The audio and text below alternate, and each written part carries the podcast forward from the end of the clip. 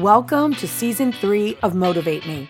We invite you to travel the 50 states in 90 days as we interview people about their passion. Why?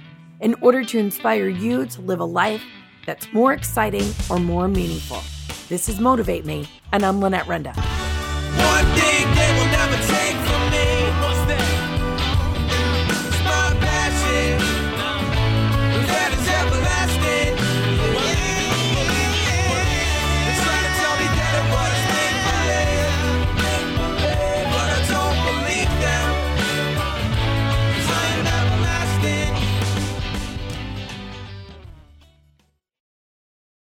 Ladies and gentlemen, today we are in Dallas, Texas, and we are speaking to Alexander Muse. And he has a lot of passions that typically surround business, but we are going to talk more personally about something new. Not that this is not a business for you, because you have a pretty serious blog going with a lot of followers. So, Alexander, welcome to the show. Thank you for having me. I appreciate it. Tell us what your passion is. Well, I'm really excited that we're not talking about all of the normal stuff that I ever talk about.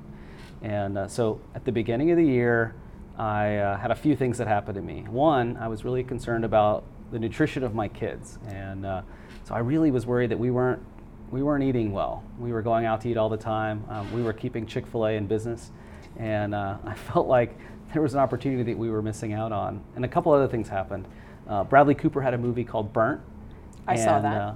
uh, yeah, so I, I actually, it was a, it's a, it's a middling to average movie, but uh, one of the topics that was discussed in the movie was this concept called sous vide, which in French means uh, under vacuum. And so it's a cooking that you would do in a plastic bag in a, in a, uh, a, a, a, a, bath of water that's kept at a constant temperature for a long period of time. A bath of water, very fancy. You've become quite the chef, I can tell already. There you go. And, uh, and, and, and, and I found it fascinating. And, and, and Bradley, like, you know, maligned the idea that he would cook in condoms and baths. And uh, eventually, throughout the show, uh, his love interest convinced him that he should actually try the method. And he started doing really well and got his second, second Michelin star. And, and things worked out. They fell in love, and I'm sure everything was great. Uh, the, the third thing that happened was I got a book by uh, Kenji uh, Alt Lopez called Food Lab, which is really a science based approach to cooking. And uh, within the book, he talks a lot about sous vide cooking, this, this idea of, of cooking with precision. And, uh, and I am not a cook, and I've never been a cook. And I've always been really intimidated by cookbooks. My mom and my grandmother were amazing cooks and made the most amazing meals, and I was just so fascinated by this skill that they had that, that I couldn't seem to grasp. And it was always this idea that there were things that were sort of, you know, almost like magical. And this idea that, well, just cook it over medium and put a pinch of this and do a little of that and a, a sprig of that. And so just so imprecise. And I like things to be precise. And I want to know that if I do something, it's going to have a result.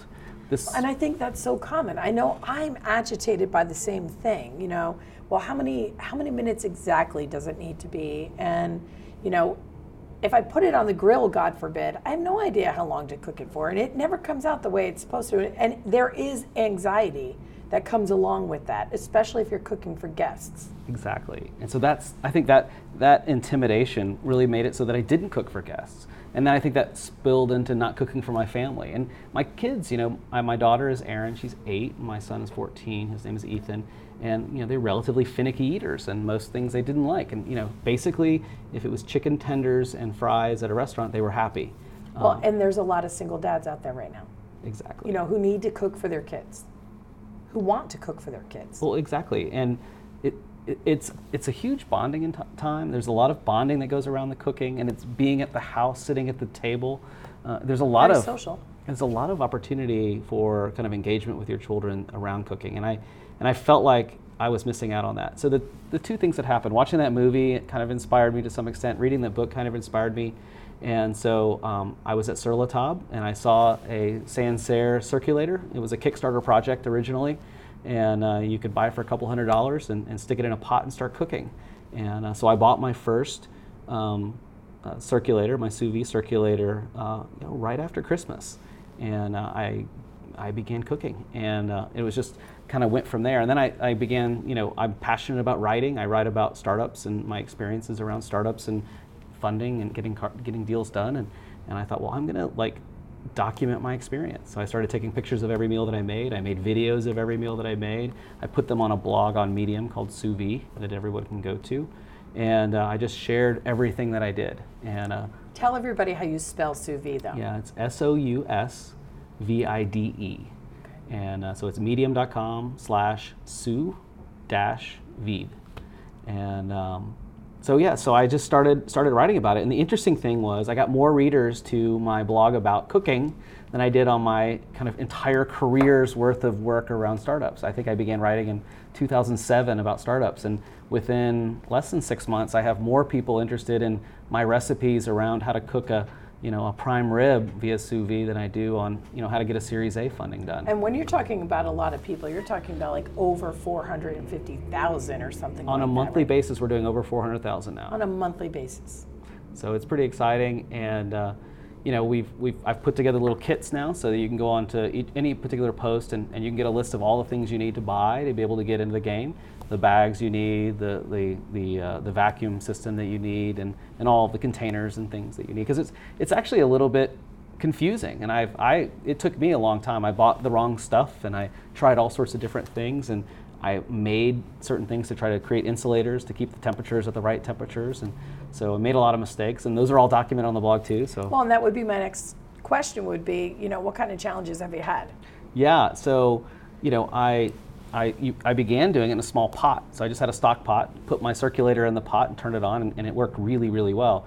Then I thought, well, I want to cook more because I was going to have my family over to have a bunch of things. So I want to do ribs, and so it was going to be a lot of a lot of volume of food. And suddenly I needed a much bigger pot. So I bought a bigger pot, but the circulator was having a hard time keeping the temperature. You know, we're cooking these cooks. These sous vide cooks are happening for 24 hours, and so I wasn't keeping the temperature stable for 24 hours. Wow. So I bought these things called sous vide balls, and they're little little balls that you put on top that insulate the water, and those worked pretty well. But then I was having a problem with evaporation, and the water was evaporating.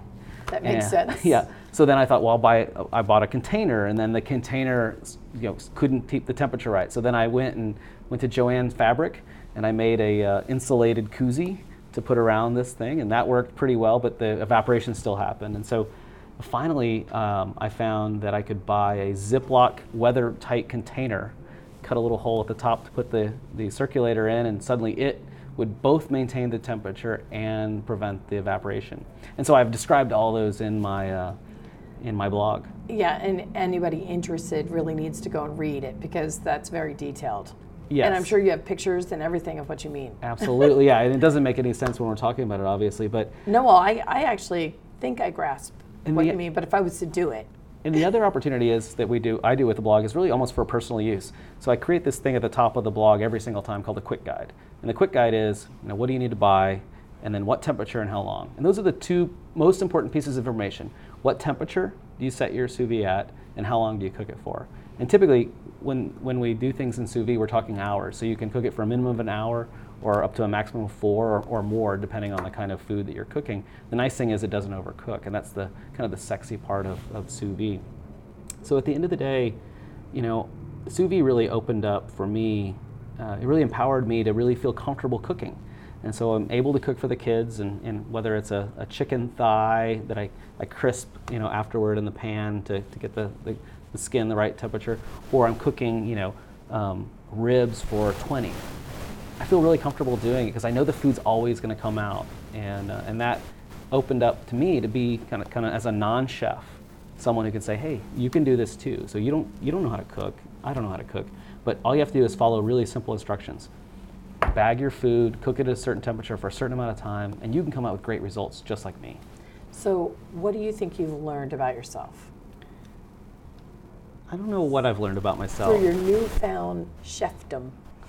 I, I found out that I'm not, I'm still not a chef. I went to Sur La Table to take a cooking class, and um, you know they give you assignments, and the chef tells you what to do. And he was wanting me to do chop these things and do this interesting stuff. And I realized I don't have basic knife skills, so I really am not a chef. I just think that, you know, sous vide cooking is really interesting for for folks like me, for single dads, from whomever, as a way to sort of open the door to cooking for you. And you could c- go as far as you want to go.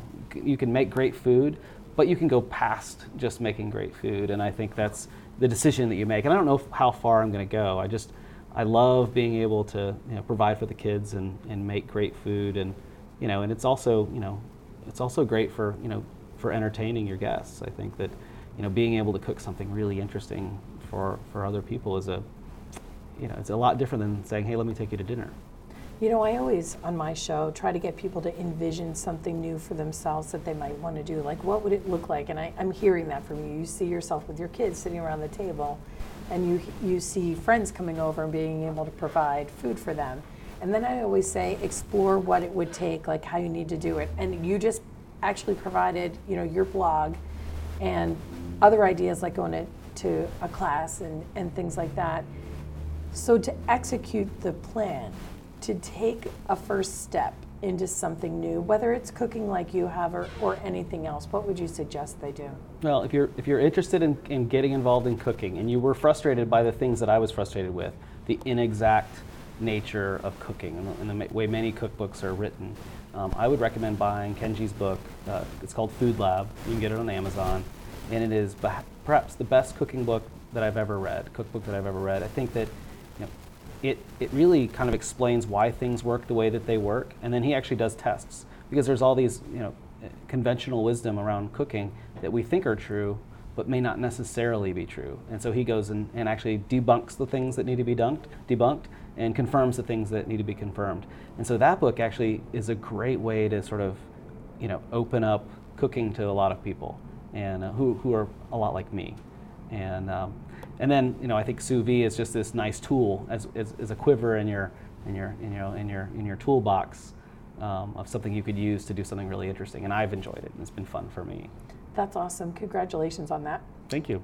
Now, I know on Twitter you are A M U S E. Right. A Muse. So if anybody wants to reach out to you, they can there. Yes, that's the best way. So just tweet to me, and I'll uh, I'll see your tweet. And they should check out your blog, which I'll make sure I put in the show notes here. That's right. Medium.com slash su s u s uh, dash v i d e. Okay, awesome. Thank you so much. It's been a pleasure, Alexander. Thank you.